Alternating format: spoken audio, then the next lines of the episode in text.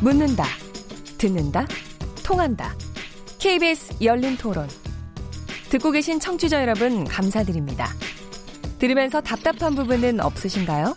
궁금한 점은요? 그렇다면 함께 토론에 참여하시죠. 유료 문자 9730을 이용하시면 됩니다.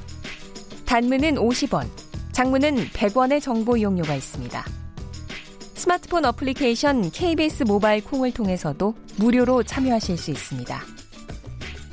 KBS 열린 토론은 언제나 열려 있습니다. 듣고 계신 KBS 열린 토론은 매일 밤 1시에 재방송됩니다.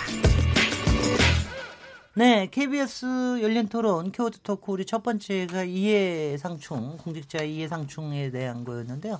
여러분들 문자 많이 보내주셨습니다. 몇 개 소개해드리도록 하겠습니다. 오늘은 홍우 홍후백 문자 캐스터입니다. 안녕하십니까 문자 캐스터 홍우백입니다. KBS 열린 토론 키워드 토크 첫 번째 키워드는 국회의원 이해 충돌 논란인데요. 청취자 여러분이 보내주신 문자 소개해드리겠습니다. 휴대전화 끝자리 3312번 쓰시는 분. 우리나라 국회의원들 중에 욕심이 없는 사람이 있을까요? 이해충돌 원칙을 만들어도 어떻게든 사리사욕을 챙길 것 같습니다.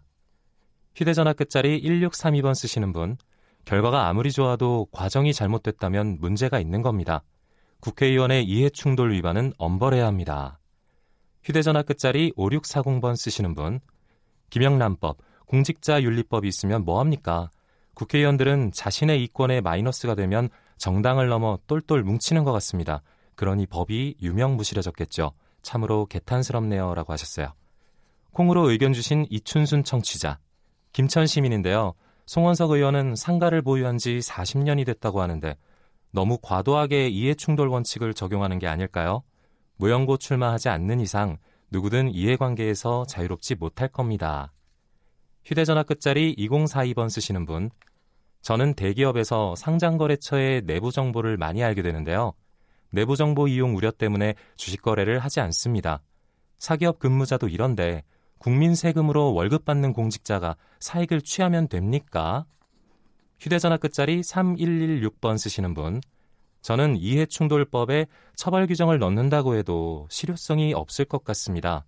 국회의원들은 어떤 경우에도 처벌받지 않게끔 보호받고 있어요. 제발 나쁜 짓으로 의심받을 일을 하지 마세요. 라고 하셨네요. 휴대전화 끝자리 1110번 쓰시는 분.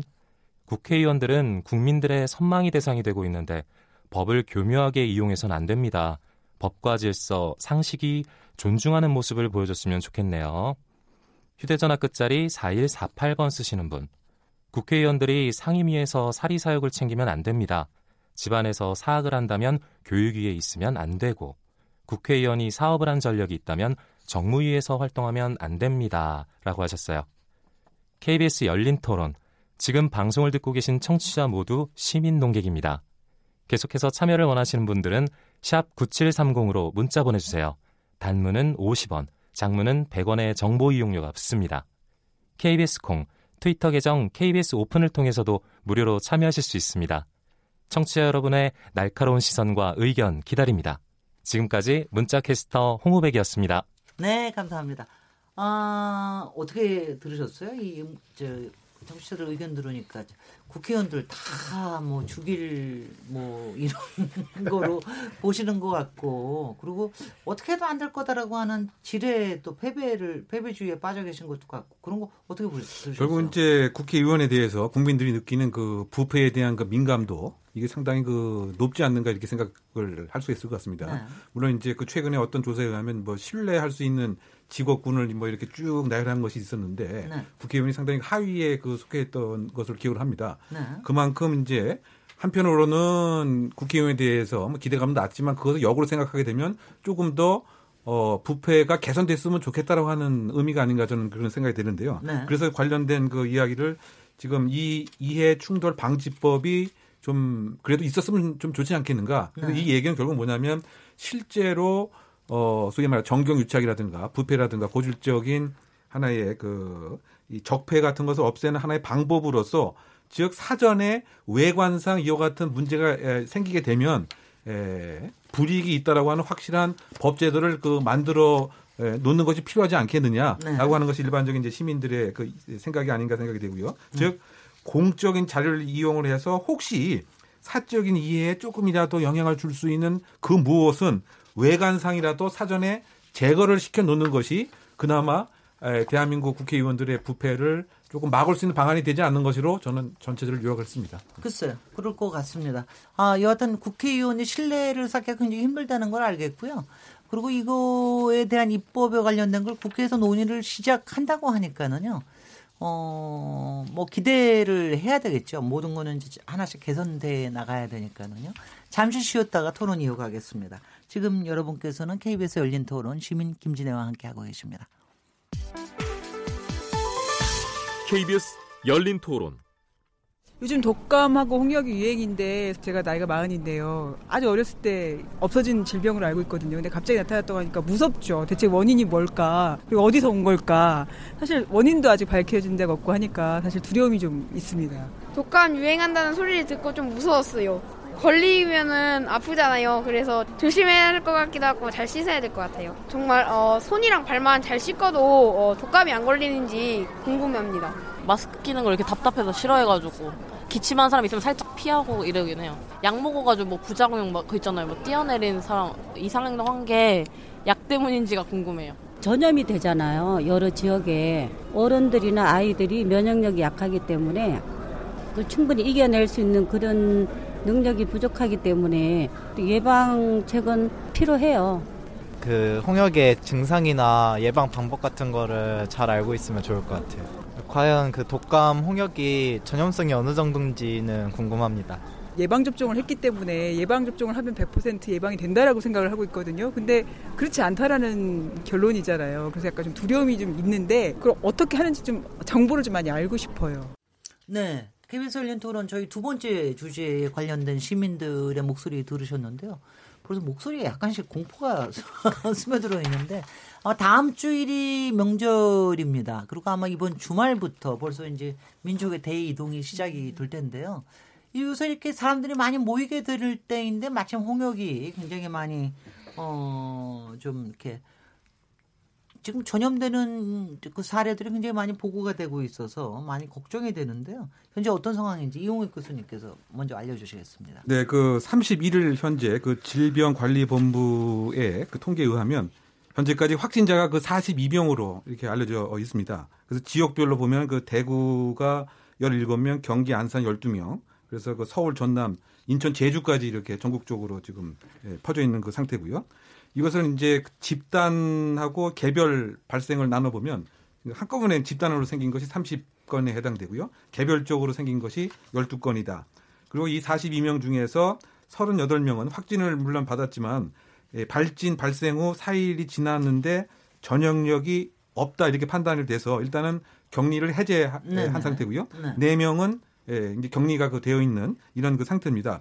그리고 이제 그 발병한 그 어, 인구 통계학적인 대략적인 것을 보면 20대 30대가 좀 많은 것이 아니냐. 그리고 정도예요. 예, 그리고 영유아가 좀 있고요. 그리고 그 베트남 이렇게 홍, 홍역이 유행했던 지역에 여행을 갔다 온 사람들이 이 발병이 더 많다. 뭐 이렇게 현재까지 요약을 할 수 있겠습니다. 네. 아니 근데 우리 홍역이 없어졌다고 제가 들은 게 꽤 오래전인 것 같은데 왜 이렇게 갑자기 홍역이 어 이게 확산이 되는 건지 오한진 교수님께서 좀 설명을 해 주십시오. 왜 그런 겁니까? 네, 우리가 2006년에 이미 이제 홍역 퇴치를 했다고 선언을 한번 했습니다. 네, 그리고 12년. 2014년에 세계보건기구 서태평양 지역 사무국에서 홍역 퇴치 인증을 받았어요. 어 그래요. 네, 그런데 2007년에 이렇게 선언을 한 다음에 2007년에 1세 미만의 홍역이 194명이 발생을 했고요. 참. 2014년에는 인증을 받았는데 환자가 442명이나 생겼어요. 아, 그때도 그렇게 생겼구나. 예. 이게 이제 사실 우리나라에 크게 유행을 했던 것은 2001년과 2002년, 2000년과 2001년인데요. 2000년에는 3만 2천여 명, 2001년에는 2만 3천여 명 정도가 생겼고, 그래서 이제 2002년부터 예방접종 등록 사업을 시작을 합니다. 그래서 이때부터는 이제 맞았는지가 확인이 되는 거죠. 근데 이 이전 사람들은 맞긴 맞았는데 잘 알 수 없는 경우도 있고 네. 또한 번만 맞고 끝낸 사람도 꽤 많습니다. 네. 그러다 보니까 지금 이제 20, 30대가 홍역에 걸리고 있다 이렇게 볼 수가 있고요. 네. 또두 번만 맞아가지고는 예방이 확실치 않다 이런 얘기들이 또 전 세계적으로 또 있는 부분이 있어요. 그래서 일본은 세 번 예방 접종하는 것을 또 지금 굉장히 생각하고 있는 중이거든요. 네. 그래서 이렇다 보니까 우리나라가 사실 개방이 되지 않고 해외여행 자유화가 되지 않을 때에는 이런 이제 유행이 우리나라 안에서 발생을 해야 됐는데 이제는 뭐 전 세계에서 모든 사람이 왔다 갔다 하다 보니까 유행하는 지역을 가서 바이러스를 가지고 우리나라에 들어오면 또 전파를 시킬 수가 있거든요. 메르스의 예가 그런 네네. 예죠. 그러다 보니까 지금 늘어나는 이유는 이런 자유화, 여행 자유화에 유행하는 지역을 여행하는 사람이 많아졌다. 이것이 큰 원인으로 생각이 됩니다. 그러면 지금 말씀하시는 거 보면 지금 환자 수도 그렇고 확산되는 거나 이런 거 보면 그렇게 우려할 수준은 아니라고 보시는 거군요. 그럼 이제 전혀 우려할 아니 수준이 예전에 아닙니다. 뭐 2001년에 몇 명이요? 3만 명. 야. 3만 2천여 명 정도 됐으니까. 아니 그중 근데 그때 3만 명 걸렸을 때 별 문제 없이 다 치료 완치가 됐습니까? 사실 뭐이 네. 지금 알고 계시는 홍역이라는 병은 치사율이 그렇게 높지는 않습니다. 네. 그렇기 때문에 맨 처음에 걸려서 유행을 하면 환자가 많아지니까 이제 뭐 공포스럽기도 하고 네. 무섭기도 한데 실제적으로 죽는 사람은 별로 없기 때문에 네. 지금 같은 이런 의학적인 이 향상이 이루어지는 상태에서는 그렇게 겁, 겁을 먹을 정도는 아, 아니거든요. 알겠습니다. 그거, 네. 그 얘기만 들어도 벌써 그럼요. 안심이 됩니다. 네. 그 저기 그러니까 뭐 부작용도 뭐 혹시 없나요? 아니 뭐 부작용도 별로 없고요. 사실 이제 어, 열이 나고 반점이 나서 깜짝 놀래죠. 예. 네네. 아이들이 막 열이 나면서 온몸에 반점이 목 주변에서부터 뭐 온몸으로 쫙 퍼져나가니까 네. 한 3일 동안 계속 발진이 늘어나거든요. 네. 온몸이 발진으로 뒤덮인 다음에 이제 낫게 되니까 깜짝 놀래죠. 혹시요. 네. 왜 우리가 어, 저기 뭐 어려운 일을 만들 때 홍역을 치른다 이런 말 하잖아요. 네네. 그러니까 잠시 치르고 넘어가기 때문에 그 말이 나온 아, 거니까. 그렇죠. 홍역을 치르고 죽은 게 아니라 살아나잖아요. 근데 홍역을 예, 예. 근데 이렇게 발열이 나고 말이죠. 네, 그렇게 네. 되면 이제 그 발진이 되고 네. 그러면 이렇게 점이라고 딱지, 얘기하나요? 딱지, 예. 예, 그러면. 이제 성장이 돼도 네. 전 얼굴이라든가 이런 아, 게 전혀 그런 게? 아니고 이건 발진이라서 피부에 이렇게 부을겁게 부었다가 그대로 사라지는 거예요. 딱지가 생기거나 이런 것도 없습니다. 예. 딱지가 생기는 거는 다른 병이죠. 아직 수도를 아, 그 마마라고 했던. 네, 네, 마마라고 예, 예, 예. 그런 거. 병이고요. 이건 뭐 전혀 그렇지 않습니다. 아 그러면은 어떻게 보면은 뭐 한 100만 점 걸려도 별로 문제 안 되고 사흘만 아, 아프고 넘어가면 근데 그렇게. 걸리면 이제 네. 생산성이 뚝 떨어지죠. 아, 알겠습니다. 돌봐야 되고 병원을 예. 가야 되고 뭐 네, 네. 비용도 많이 들고 네. 이러니까 이제 그게 사회적으로도 좋지 않고 알겠습니다. 네. 네, 그 저기 뭐 지금 혹시 저기 최재원 이사님, 솔직히 저도요. 아니 홍역 없어졌다 고 그러는데 왜 이렇게 갑자기 난리야 그러니까 조금 무섭더라고요. 이거에 대한 그 온라인 여론이 어떻습니까? 어, 사실 저도 이 박사님 말씀 들어보니까 이- 그 정도는 아니구나라는 생각이 드는데 언제부턴가 우리가 건강에 대한 관심이 아주 높아졌어요. 맞아요. 그래서 조금만 뭐 아프다 그러면 무슨 큰 일이 난 것 같다라고 받아들이거든요. 네. 분명히 이제 그런 요소도 여기에 나타나지 않았나라는 생각이 드는데 홍역과 관련돼서는 가장 많이 나오는 단어가 확산이고요. 그리고 강하다, 어리다, 부작용 이런 얘기가 나오는데 어쨌든 전염성이 지금 강하다라고 사람들 많이 인식을 하고 있고 이 어리다라는 키워드가 말씀하신 대로 어른보다는 이제 어린 학생이나 이런 청년들에게 또 많이 걸리고 있다라는 걸 보여주고 있다라는 거고요. 문제는 이제 부작용인데요. 네. 이것 때문에 이제 어, 원치 않는 부작용들이 많이 생기는 거에 대한 우려. 어떤 걱정. 부작용들을 걱정들을 합니까? 뭐 이런 그 특히 홍역은 이제 백신 같은 경우에서 네. 이 백신을 잘못 맞으면 뭐 자폐증이 유발이 된다라는 그 백신 괴담이 있었거든요. 아 지금 일단 괴담 정리부터 해주십시오, 오한정 교수님. 괴담입니다. 예, 그런 일은 없고요. 또 이 백신에 뭐가 들었다 이런 얘기도 네. 아주 미미한 양이어서 사실은 큰 의미가 없는 그런 얘기거든요. 근데 네. 그게 한번 돌기 시작하면 겁 공포에 의해서 걷잡을 수 없이 확산이 됩니다. 이게 사실 겁날 때가 어, 뭐 실체가 있으면 도망갈 수가 있는데 실체가 그렇죠. 없잖아요. 네. 그래서 이런 괴담은 사전 차단이 제일 중요합니다. 손정혜 변호사님이나 또 최재원 이사님도 마찬가지, 이용혁 교수님도 공포에 사로잡혀서 이상한 짓 하고 계세요?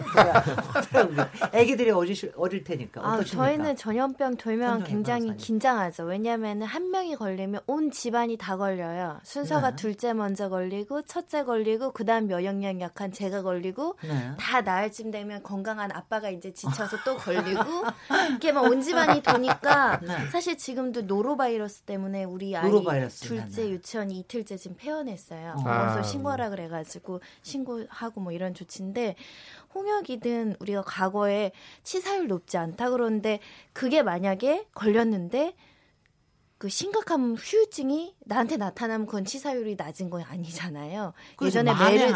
예, 메르스 사태도 그렇고 뭐 무슨형 독감, 무슨형 독감 이런 거 퍼질 때도 건강한 사람들은 잘 이겨낸다고 하지만 실제로 사망 사고들이 생기니까 좀 긴장되는 건 사실입니다. 특히 어린아이하고 노모들 있는 집들은 좀 신경 쓸 수밖에 없죠. 그래도 지금 애기들은 다 두 번씩 다 제대로 맞았죠.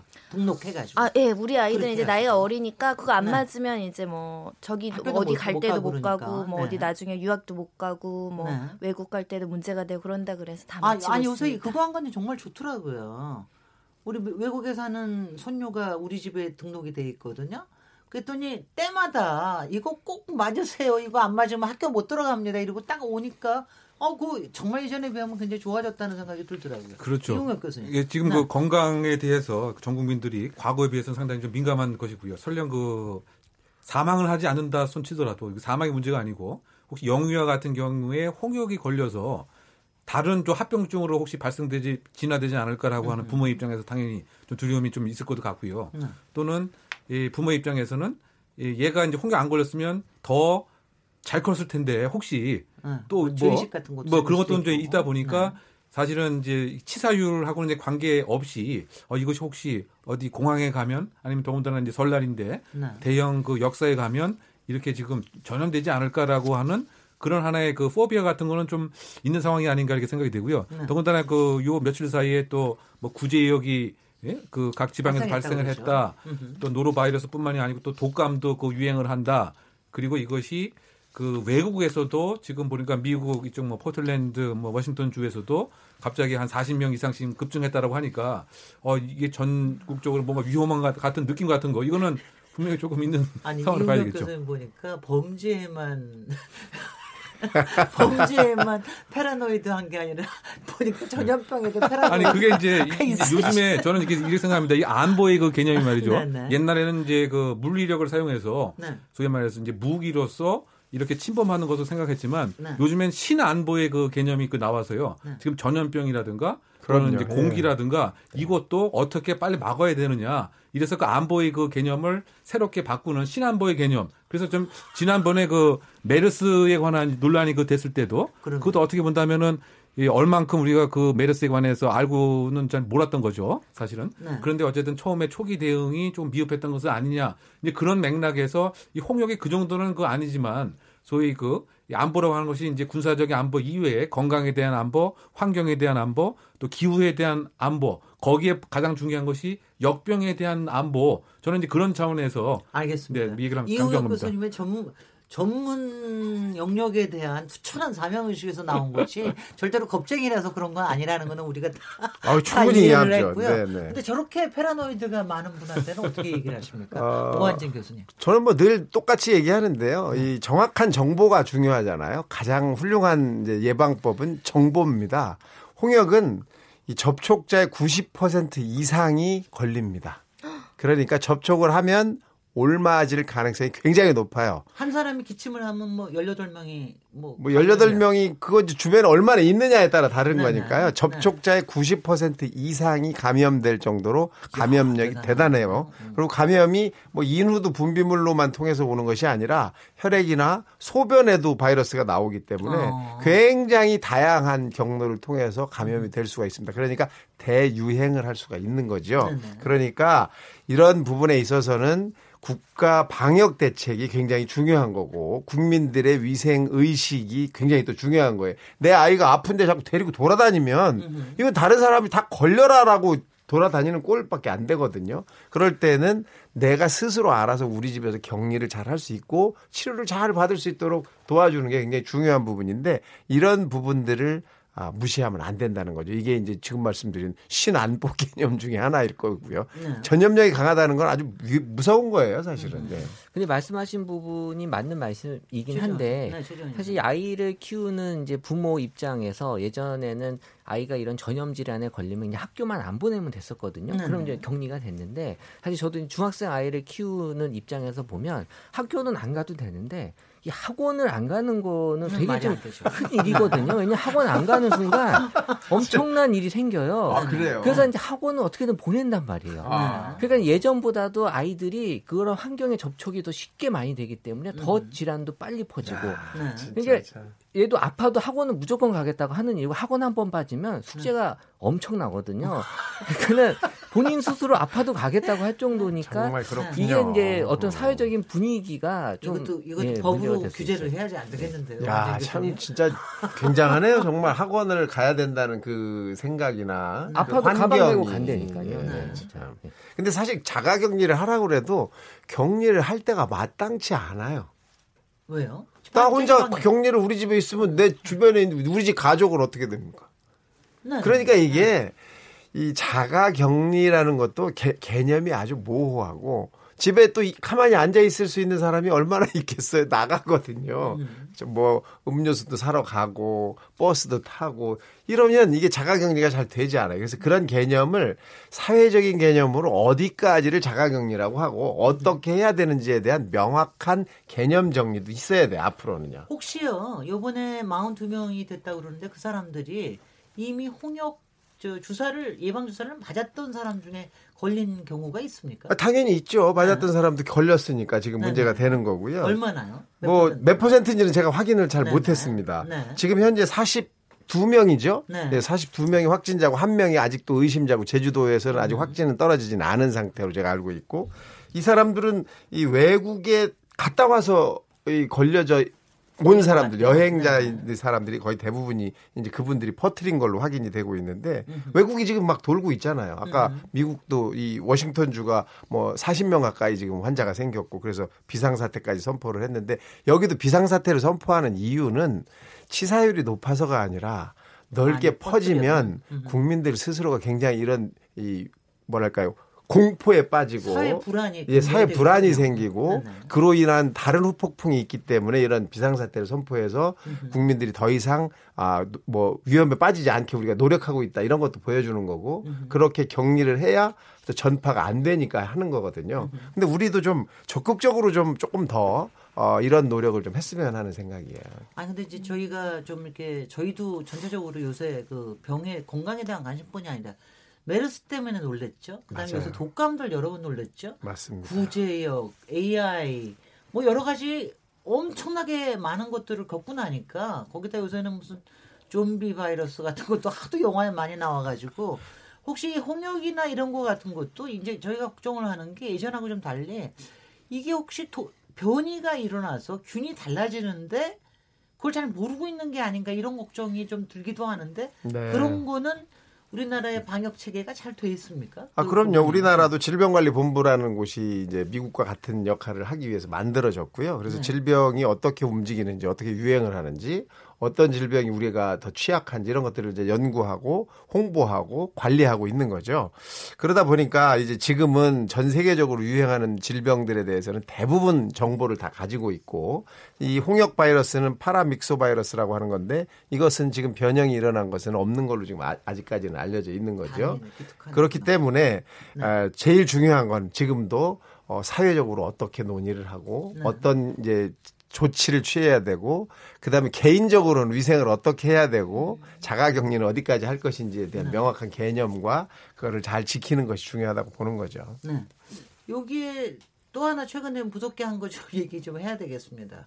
올겨울에 우리가 독감도 많이 좀 돌았는데 독감에 가장 지금 잘 듣는다고 하는 그나마 잘 듣는다고 하는 타미플루 이것 때문에 무슨 뭐 아, 뭐 정신이 이상해가지고 자살을 하기도 하고 어디가 추락을 하기도 하고 일본에서는 맥, 맥, 맥 까지 또 사건이 나, 기도 하지 않았습니까? 네. 이것 때문에도 좀 걱정이 되고 그러는데 이 부분은 좀 어떻게 설명을 좀 해주시죠. 아직까지 완벽한 설명은 안 됩니다. 이 타미플루 이와 비슷한 약제, 즉 독감을 치료하는 약제는 이 세포에서 뉴라미다제 그래서 이건 이제 신경에서 뭐 나오는 효소를 차단하는 그런 약제인데요.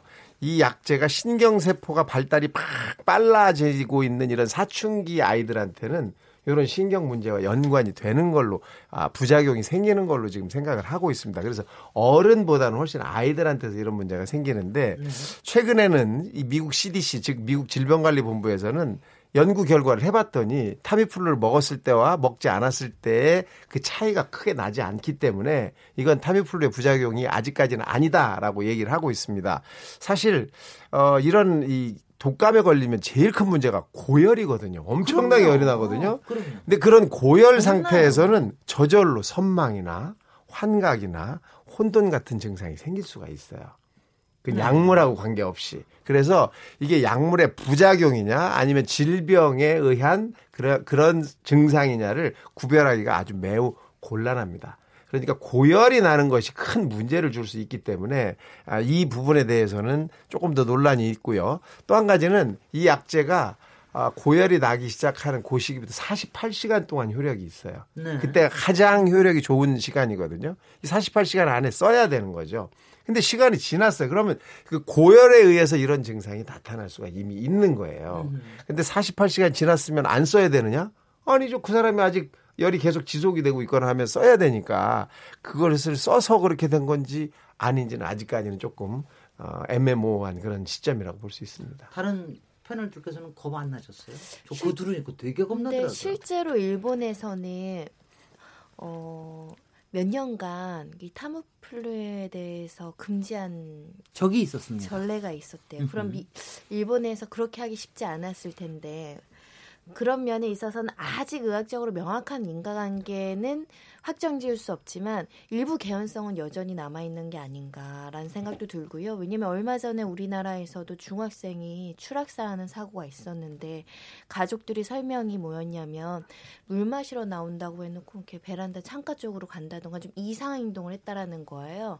그, 그 가족이 굉장히 억울했다는 거는 타미플루를 그냥 우리가 기계적으로 처방받아서 어, 독감엔 타미플루 뭐 이렇게 받아왔는데 어떠한 부작용에 대한 설명이 없었다는 거죠. 근데 봤더니 실제로 우리나라 식약처에서 부작용에 대해서 권고를 했더라고요. 그런 점에 있어서는 극히 일부라도 이럴 수 있는 부작용은 있다라는 걸 저희가 좀 아, 상세하게 알았다면 좋았지 않았을까 하는 생각이 들고요. 일본에서는 뭐 인간관계 모르겠지만 열차에 뛰어든다던가 똑같이 추락한다던가 그렇죠. 이런 사고들이 여러 건이 복구가 돼가지고 조금 걱정되기는 합니다. 네. 아니 그 조금 그 설명을 해주시면은 어 저희가 왜냐하면 그동안 타이어플리가 나온 게 벌써 한 15년 된것 같은데 그럼요. 그동안 한 번도 얘기가 안 되던 게 갑자기 이렇게 굉장히 극단적인 방법으로 나오니까 걱정이 되죠. 네. 근데 그, 그 부분이 좀 설명을 해주시죠. 사실 저도 요번에 예방 접종을 못 해가지고 A형 독감에 걸려서 네. 고열에 시달린 환자 자체였었어요. 저도. 음. 근데 그 열이 나기 시작하는 시점에 제가 이제 외부로 여, 그 강연을 하러 가야 되는 거예요. 근데 강연을 하러 가는데 계속 열이 나는 거죠. 제가 이제 저 창원을 가야 되는데 기차를 타는 순간부터 이제 아 내가 뭔가 문제가 있구나를 알기 시작한 거예요. 그 창원에 도착해서 바로 병원에 가서 나 검사를 했는데 처음에는 검사가 안 나왔어요 결과가. 그 조금 더 기다렸더니 아 드디어 이제 약한 표현이 돼서 바로 타미프루를 받아서 제가 이제 먹었죠. 음, 네. 타미프루를 먹어도 그 고열이 금방 떨어지질 않아요. 네네. 네. 그래서 그날 제가 굉장히 고생을 하면서 강연을 안 할 수 없어서 강연을 했어요. 음흠. 그러면서 타미프루를 원래 두 번, 하루에 두 번, 12시간마다 먹어야 될 걸 8시간마다 세 번을 네. 먹었죠. 그리고 네. 그 다음 날부터 열이 뚝 떨어져서 이제 오, 제가 일상생활을 다시 할 수가 있었는데 사실 이게 굉장히 힘들어요. 열이 나면 이 몸에 열이 난다는 것은 내 몸의 모든 장기의 기능이 떨어지는 거예요. 고열이 되면 간이나 콩팥이나 심장이나 모든 기관에 영향이 옵니다. 그래서 이게 우리 몸은 단백질로 구성이 되어 있고 이 단백질은 열을 가하면 변성이 되고 변성이 되면 역할을 못 하는 거기 때문에 여러 가지 문제가 생기는 거거든요. 그래서 고열이 나는 것은 굉장히 무서운 거고 특히 뇌에도 영향을 주는 거예요. 열이 나서 하는 이상 행동을 타미플루와 연관을 지어서 얘기하는 것도 굉장히 불편할 수가 있고 자, 열이 나고 있는 아이를 타미플루가 아닌 다른 약으로 치료할 방법이 없어요.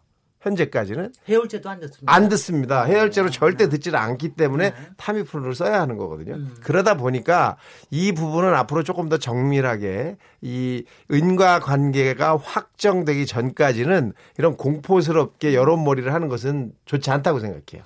아, 저 하나도 안 공포스럽습니다. 그러니까 이제 네네. 의학계에서도 예, 예. 말이죠. 지금 인과관계는 좀 부정하고 있는 것이 그. 정설이 아닌가 이렇게 생각됩니다. 네. 그 대표적인 것이 지금 오 박사님 잠깐 뭐 이렇게 실험 집단, 대교, 비교 집단 이렇게 설명하셨지만 일본 같은 경우에도 타미플루를 복용하지 않은 약 20% 가량 자체가 이상 행동을 했다고 알려져 있는 것입니다. 네. 그러니까 그것은 뭐- 뭐냐면 환청이라든가 환각이라든가 열로 인한 예, 그 거죠. 열로 인하는 것이라죠. 즉 뭐 열 때문에 이 시시 변별 능력이 조금 이제 악화되는 이제 그런 상태이기 때문에 그렇다 본다면 그 인과관계는 이제 부정되는 이제 이런 꼴인 것 같고요.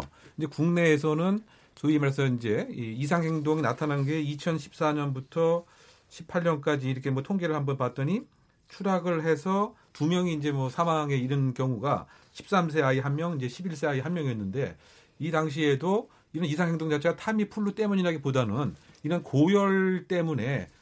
이렇게 아까 설명을 해주신 바와 같이 아마 뇌에도 무엇인가 이제 영향을 이제 끼쳤을 이제 가능성이 이제 크지 않느냐. 네. 그리고 자살 시도와 자살 충동도 결국은 이렇게 여러 가지 호르몬 분비의 영향을 열 때문에 받은 것이지 타미플루 그 자체가 예, 직접 원인이 된 것은 통계학적으로도 논리적으로도 아닌 것으로 의학계에서는 보고 있는 것은 아닌가 이렇게 생각이 되기 때문에 불필요한 포비아는 타미플루 때문에 네. 예, 있는 것이 아니니까 조금 마음을 놔도 되지 않는가 이렇게 생각해 봅니다. 예. 예, 타미플루에 대해서. 일단 사람들은 부정적인 인식이 강해요. 그렇죠. 2016년도에는 부정이 65%, 아. 2017년도에는 부정이 53%, 어, 2018년도에는 부정이 이제 80%.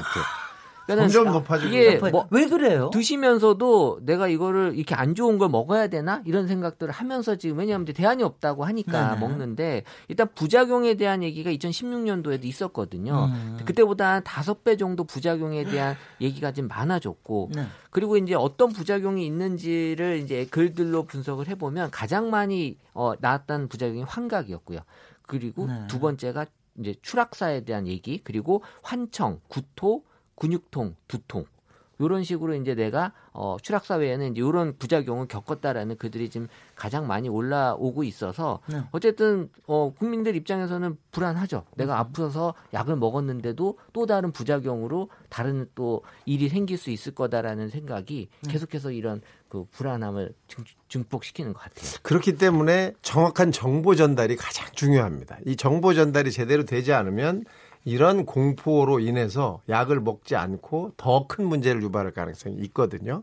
이 독감이라는 병은 예전에 유행을 했을 때 정말 어마무시하게 사람이 죽었던 병입니다. 그죠? 스페인 독감. 예, 네. 그건 뭐 전 인류의 반을 뭐 죽였다고 할 정도로 네, 네. 어마어마, 어마어마한 병인데 그거를 치료하는 약제를 만들어낸 지도 사실 얼마 되지 않고 그걸로 사람들이 목숨을 잃지 않고 유지할 수 있는 것이 어마어마한 큰 공로라고 인정이 되는 거예요. 그런데 이걸 이런 식으로 아직 확정되지 않은 특별히 인과관계가 완전하지 않은 얘기로 공포를 갖게 되면 치료를 못 받고 더 문제가 생기는 사람들이 더 크다는 거죠. 그래서 어떤 것이 맞느냐에 대한 정확한 정보 전달을 질병관리본부가 해야 되는 거예요. 네. 그런 역할을 하라고 만들어져 있는 기관에서 그거에 대한 얘기를 아직 정확하게 국민들이 납득할 수준으로 하지 않고 있다는 것은 약간 좀 문제가 있다고 보는 거죠. 네. 내부 자료가 쌓이지를 못한 모양이에요. 그럴 수도 있죠. 네, 예, 네. 예. 아직 뭐 어, 이런 케이 스가 많지 않으니까 네. 그걸 가지고 어 이게 타미플루 때문이다 아니다를 우리도 아직 구별할 수 없는 상황이기 때문에 그 표현을 아직 못 하고 계신 걸로 생각이 되지만 그래도 국민들한테 공포를 더 이상 주지 않는 그런 범위 안에서는 안심시킬 수 있는 얘기를 해야죠. 그래서 오한진 교수님은 그래서 의사로서 가정의학과 교수로서 네.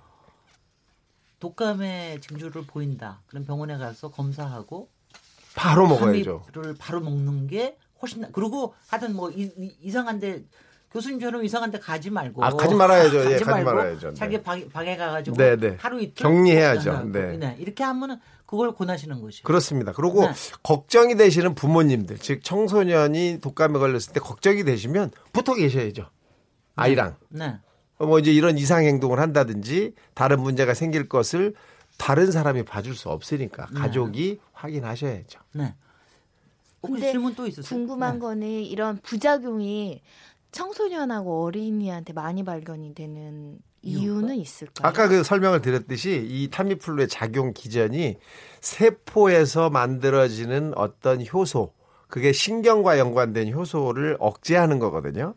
그래서 이게 억제가 되면서 청소년들이 이제 발달을 하고 있는 이제 뭐 키도 크고 뇌도 크고 다 신경도 커지는 그런 상황에서 이런 이 신경세포 발달이 빠른 이 시기에 이런 약제가 조금이라도 더 영향을 주는 거 아니냐 이렇게 생각을 하고 있어요. 아직 추정일 뿐이고 그런 의혹이 있는 건 사실입니다. 그런 생각을 하고 있는 건 사실이에요. 하지만 정확하게 그것을 그래서 그렇다. 이 약제가 그런 작용을 해서 청소년한테 이런 문제가 생겼다라고 인과관계를 아직 확정짓지는 못하고 있는 겁니다. 그 환각이나 환청은 그럴 수도 있다고 생각이 드는, 드는데요. 뭐냐면 뭐 열 많이 났을 때 그런 거 좀 느끼지 예, 않습니까? 예, 예. 추락 사고가 나는 건 왜 그렇습니까? 그것도 환각 환청에 의해서 그렇게 시도가 되는 거죠. 뭐요? 그러니까 뭐- 환청이라는 것은 네. 나한테 다른 얘기가 들리는 거거든요. 그렇죠. 그렇죠. 환각이라는 것도 다른 느낌을 느끼는 거고. 네. 그러니까 뛰어내려라라는 얘기가 나한테 들릴 수 있는 거예요. 그래서 뛰어내리는 거거든요. 그러니까 철길이 있는 게 거기 거기에 떨어지면 낭떠러지가 아니라 그냥 땅이 있다 이렇게 느낄 수도 뭐 있고 그렇게 할 그럴 수도 있고요. 그럴 네, 수도 네, 있는 네. 거란 말이죠. 네. 이제 굉장히 이상하게 생각이 돼요. 그러니까 이제 환각, 환청 이것이 이제 그 어떻게 보면 이제 망상적 사고가 이렇게 생기는 거란 말이죠. 네. 정상적 사고 체계가 와해되다 보니까 일정한 뭐 신의 계시를 뭐 받았다라든가 아니면 뭐가 보이는데 괴물로 보이니까 내가 저걸 피해서 이쪽으로 아, 가야 된다라든가 피해야 뭐 이렇게 되면 청소년 같은 경우에는 옥상에서 이렇게 추락하는 뭐 음. 이런 자살 시도 같은 비슷한 상황이 발생 가능성이 있는 것이죠. 네. 그래서 이게 원문 또 하나 더 있습니다. 원문 중에는 네. 네. 어, 내 몸은 가만히 있는데 자꾸 이제 머리가 뭘 이렇게 시킨다 뭐 이런 이제 느낌이 환청. 예, 예, 이제 예. 그 환청을 예, 얘기하는 예. 것 같고요. 그러다 보면 이제 말씀하신 그런 어, 큰 사고가 이제 나타날 수도 있다라는 거고 그래서 어, 이 2일 동안은 정말 어, 한- 가족이 환자를 특히 어린 아이 같은 경우에는 꼭 옆에서 지키는 게 가장 확실한 방법이다라는 그런 얘기들을 통해서 좀 사실 타미플루에 대해서는 이 무섭다라는 표현이 제일 많아요. 아, 좀 그런 것 같아요. 그러니까 인플루엔자보다도 타미플루가 더 무섭다라고 표현을 할 정도니까 그만큼 여- 약에 대한 부작용에 대한 걱정이 아주 많구나라는 걸 알 수 있어요. 그런데 어린 시- 어린 때일수록 고열에 대해서 굉장히 저 의사님들이 걱정을 하거든요. 고열 들어가면 절대로 낮춰야 된다 이 얘기를 하기 때문에 말씀드렸지만 열이 나서 내 몸에 있는 단백질의 변성이 오면 죽습니다. 글쎄 말이죠. 그렇기 때문에 열을 떨어뜨리는 게 굉장히 중요한 일이거든요. 근데 그때는 목탕에 들어가고 이러는 것도 안 됩니다. 예, 안 통하지 않아요. 안. 떨어져요. 어, 어. 제가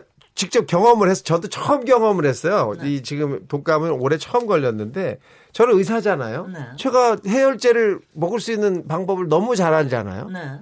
용량을 아무리 올려 먹어도 안 떨어져요. 음. 타미플루만 떨어뜨립니다. 아 그렇군요. 예. 감기는 그냥 이런 이 해열 진통제로 다 해결이 돼요. 네. 근데 이건 안 되는 거예요. 혹시 타미플루하고 무슨 이게 충돌 같은 거 있- 없습니다. 근데 전혀 없습니다. 이 문제랑 전혀 다른 네, 게 제가 애들 키우다 보니까 고열 날 때 되게 자주 있어가지고 아 굉장히 걱정돼요. 처음에는 막 어. 38도만 넘어 놀랐다 39도로 찍고 어떨 때는 40도가까지 찍힐 네네. 때는 진짜 근데 그래도 이렇게 약 먹이고 뭐 온도 낮추면 씻기고 뭐 이렇게 할 네. 수밖에 없는데 우리 인체에서 가장 위험하게 높아 높아서 굉장히 치명적인 온도는 어디까지 우리가 집에서 해야 되고 어디 응급실에 쫓아가야 되고 우리 몸, 되지? 몸의 속의 온도가 36.5도, 37.5도까지가 정상적인 온도이기 때문에 여기서 2도 이상 올라가면 위험한 거예요. 39도 근데 넘어가면 예를 들면 이상. 애들 자다가 39.5도는 금방 찍거든요. 그건 빨리 옷을 벗기고 시원하게 하고 목욕탕 네. 물에 넣어야죠. 네, 방법이 없어요. 뭐약 먹이고 하고 하는데 39.8도를 찍을 때도 있고 어떨 아, 때는 그럼요. 그럴 때 이제 잠 못 자는 건데 가끔 그럴 때 만약에 그러면 어떤 현상이 발생하는지 한번 여쭤보고 싶습니다. 지금 그거예요. 네. 모든 기관이 망가져요. 콩팥도 망가지고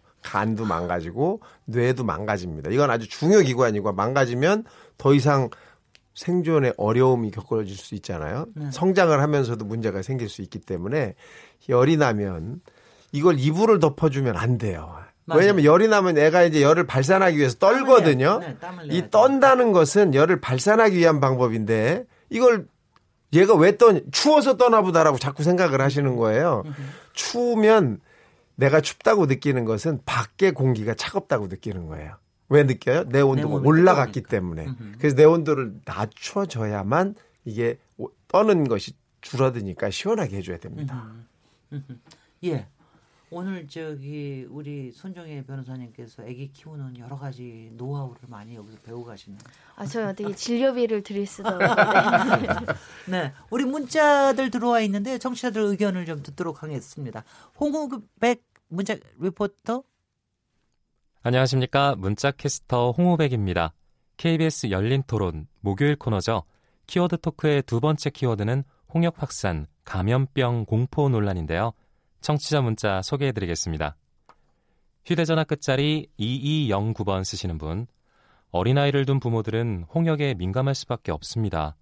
부모들은 자식이 감기 때문에 열이 나고 기침만 해도 걱정인데 빨리 해결됐으면 좋겠습니다. 가볍게 볼 일은 아닙니다.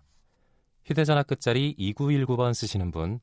메르스 사태를 겪었지만 국민들은 많이 안 바뀐 것 같아요. 지하철에 타면 입을 가리지 않고 기침하는 분들이 많은데 서로서로 조심해야 합니다. 휴대전화 끝자리 2475번 쓰시는 분. 저희 집엔 87년, 89, 89년생이 있는데 예방접종을 꼭 맞아야 하나요? 휴대전화 끝자리 2514번 쓰시는 분. 언론에 공포를 조장하는 건 아닐까요? 밀착 취재 프로그램에서 타미플루 복용하고 추락한 사례가 자세히 소개됐는데 너무 걱정됩니다. 정부는 일반적인 사례가 아니라고 하는데 저희 가족이 그 한두 건에 속하면 어떻게 하나요? 콩으로 의견 주신 여상형 청취자. 너무 청결한 곳에서 자라면 오히려 면역력이 떨어진다고 하는데 사라진 질병 홍역이 다시 유행하는 것도 같은 이유가 아닐까요? 휴대전화 끝자리 0403번 쓰시는 분. 홍역과 감기 초기 증상이 비슷하다고 하는데요. 감기인지 홍역인지 모를 때는 어떻게 해야 할까요? 보건소나 병원에 가서 무턱대고 격리 치료를 받겠다고 하면 유별나다고 하지 않을까요?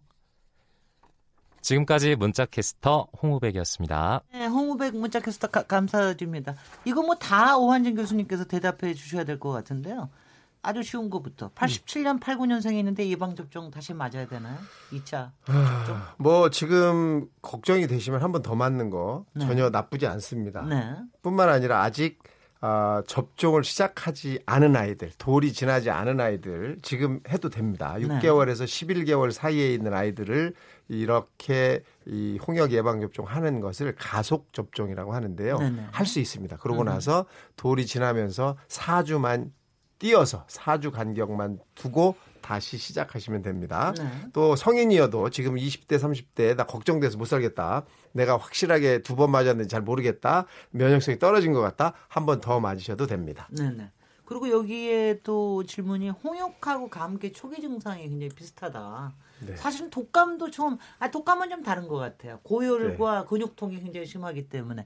근데 홍역하고 감기를 비슷합니다. 어떻게- 비슷한데요. 어떻게- 이거 구별은? 입 안쪽에 반점을 확인하는 건데요. 아, 입 안쪽에? 예.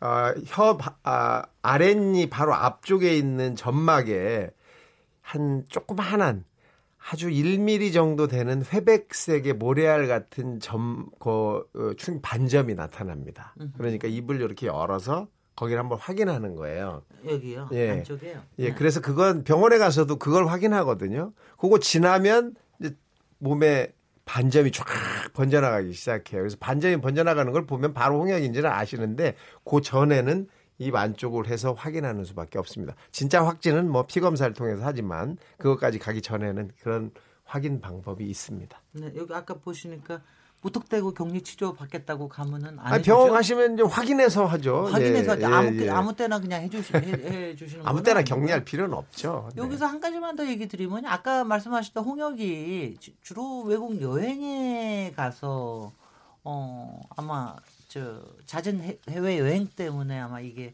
퍼진 게 아닌가 이런 얘기를 하셨는데 네. 국내 여러 가지 괴담 중에서 이게 외국인 노동자들이 우리나라에 많이 일하기 때문에 거기서 퍼지는 것이다. 이런 괴담도 돌아. 이거에 대해서 어떻게 생각하십니까? 그건 100% 괴담입니다. 예, 괴담이고. 아, 오늘 의사님 만나서 너무 좋아요. 네, 절대로 그 괴담에 동조하시면 안 됩니다. 네. 지금까지 확인된 것은 유행 지역을 여행하고 돌아온 여행자에 의해서 또 그분이 걸려서 홍역 환자가 발생한 거지 외국 외국 노동자가 여기만 계신 분들이 왜 갑자기 홍역을 만들어냅니까? 그렇죠. 그럴 수가 없습니다. 네. 그러니까 그 부분을 이제 이렇게 설명하고 있는 것 같습니다. 네, 괴담의 교수님. 내용에서요. 그 외국인 노동자가 이번에 홍역을 퍼뜨렸다 이런 괴담에서부터 또 뭐냐면은 네. 한 10년 전에 비하면 그 외국인 치료 수가 한 뭐 100만 명 조금 넘었지만 네. 그 작년 현재 233만 명이 넘었단 말이에요. 음. 그러니까 외국인 노동자가 점점 점 늘어나다 보니까 홍역의 발병수가 이제 늘어난다. 음. 이런 그 괴담인데 특히 요번 같은 경우에는 이제 그 경기의 그 안산 그 안산 시흥 지역에 네. 외국인 어, 왠지 많이 살죠. 네, 그러다 보니까 이 그이가저 괴담의 근거가 아니냐라고 하고 있지만 객관적인 통계를 이렇게 보게 되면 이번에 그 확진 환자 중에서 외국인은 한 명도 없다. 이렇게 요약을 되었고요. 다만 이제 필리핀 그래요? 분이 한 명 있는데 그분이 네. 이제 그다 어, 이 국적은 이제 한국입니다. 한국에 온지 오래됐고 다만 필리핀에 요번에 여행을 갔다가 이제 왔다. 네. 그 사항이고요. 이제 그러다 보니까 이것은 에, 외국인에 대한 불필요한 편견이 아니냐 또 이런 얘기인 것 같고요. 말이죠. 우리가 그 이상 범죄가 생기게 되면 제노포비아라고 해서 네. 외국인들이 다 흉포하고 뭐 이렇게 얘기를 하지만 실제로 이제 범죄도 에, 내국인 범 내국인과 외국인을 비교해 보면 사실상 내국인에 의한 범죄가 더 많이 있습니다. 근데 어쨌든 그 사회학적으로 봐서도 어쨌든 무슨 병이라든가 안 좋은 일이 생기게 되면 특정 집단을 하나의 비난의 대상으로 그 이렇게 삼는 그런 경향이 그 있는데요. 더군다나 외국인을 하나의 편견, 배제, 매도하는 네, 거죠. 매도하는 네. 하나의 그 제노포비아적 현상이 아닌가. 괴담의 번지는 네. 말이죠. 그래서 객관적인 통계 사실과는 전혀 무관한 얘기다. 이렇게 요약할 수 있, 을것 같습니다. 네, 오늘 아주 클리어되는 게 너무 많은 것 같고요. 마지막으로 그래도 오한진 교수님께서 그래도 우리의 평소의 건강의 습성 네. 아니면 뭐 아까 기침을 좀 가리고 해라 이런 얘기도 있는데 몇 가지 좀 저희한테 요령을 가르쳐 주십시오. 우선 제일 큰 것은요. 사람이 많은 곳에 갈 때 내가 좀 힘들다고 싶으면 마스크를 꼭 착용하시는 겁니다. 네. 그리고 사람들 많은데 안 가시는 게 가장 좋죠. 두 번째는 개인 위생을 잘 하셔야죠. 갔다 오시면 손을 잘 닦으셔야 돼요. 손 닦는 것만 가지고도 이런 홍역이나 뭐 인플루엔자는 엄청나게 예방이 됩니다. 또 기침 예절 꼭 지켜주시면 좋겠는데요. 기침은 손바닥으로 막고라도 해야 돼요, 사실은. 예, 다른 기침 예절을 모르겠다 그러면 손바닥으로도 막아야 됩니다. 근데 이 손바닥에 붙은 바이러스는 굉장히 오랫동안 가요. 온도가 높아서. 그래서 옷에다 하라는 거예요. 옷은 온도가 낮으니까 옷에 붙은 바이러스는 바로 죽습니다. 근데 손바닥 붙은 거는 좀 오래 가니까 뭘 만지면 거기에 붙어 있어요.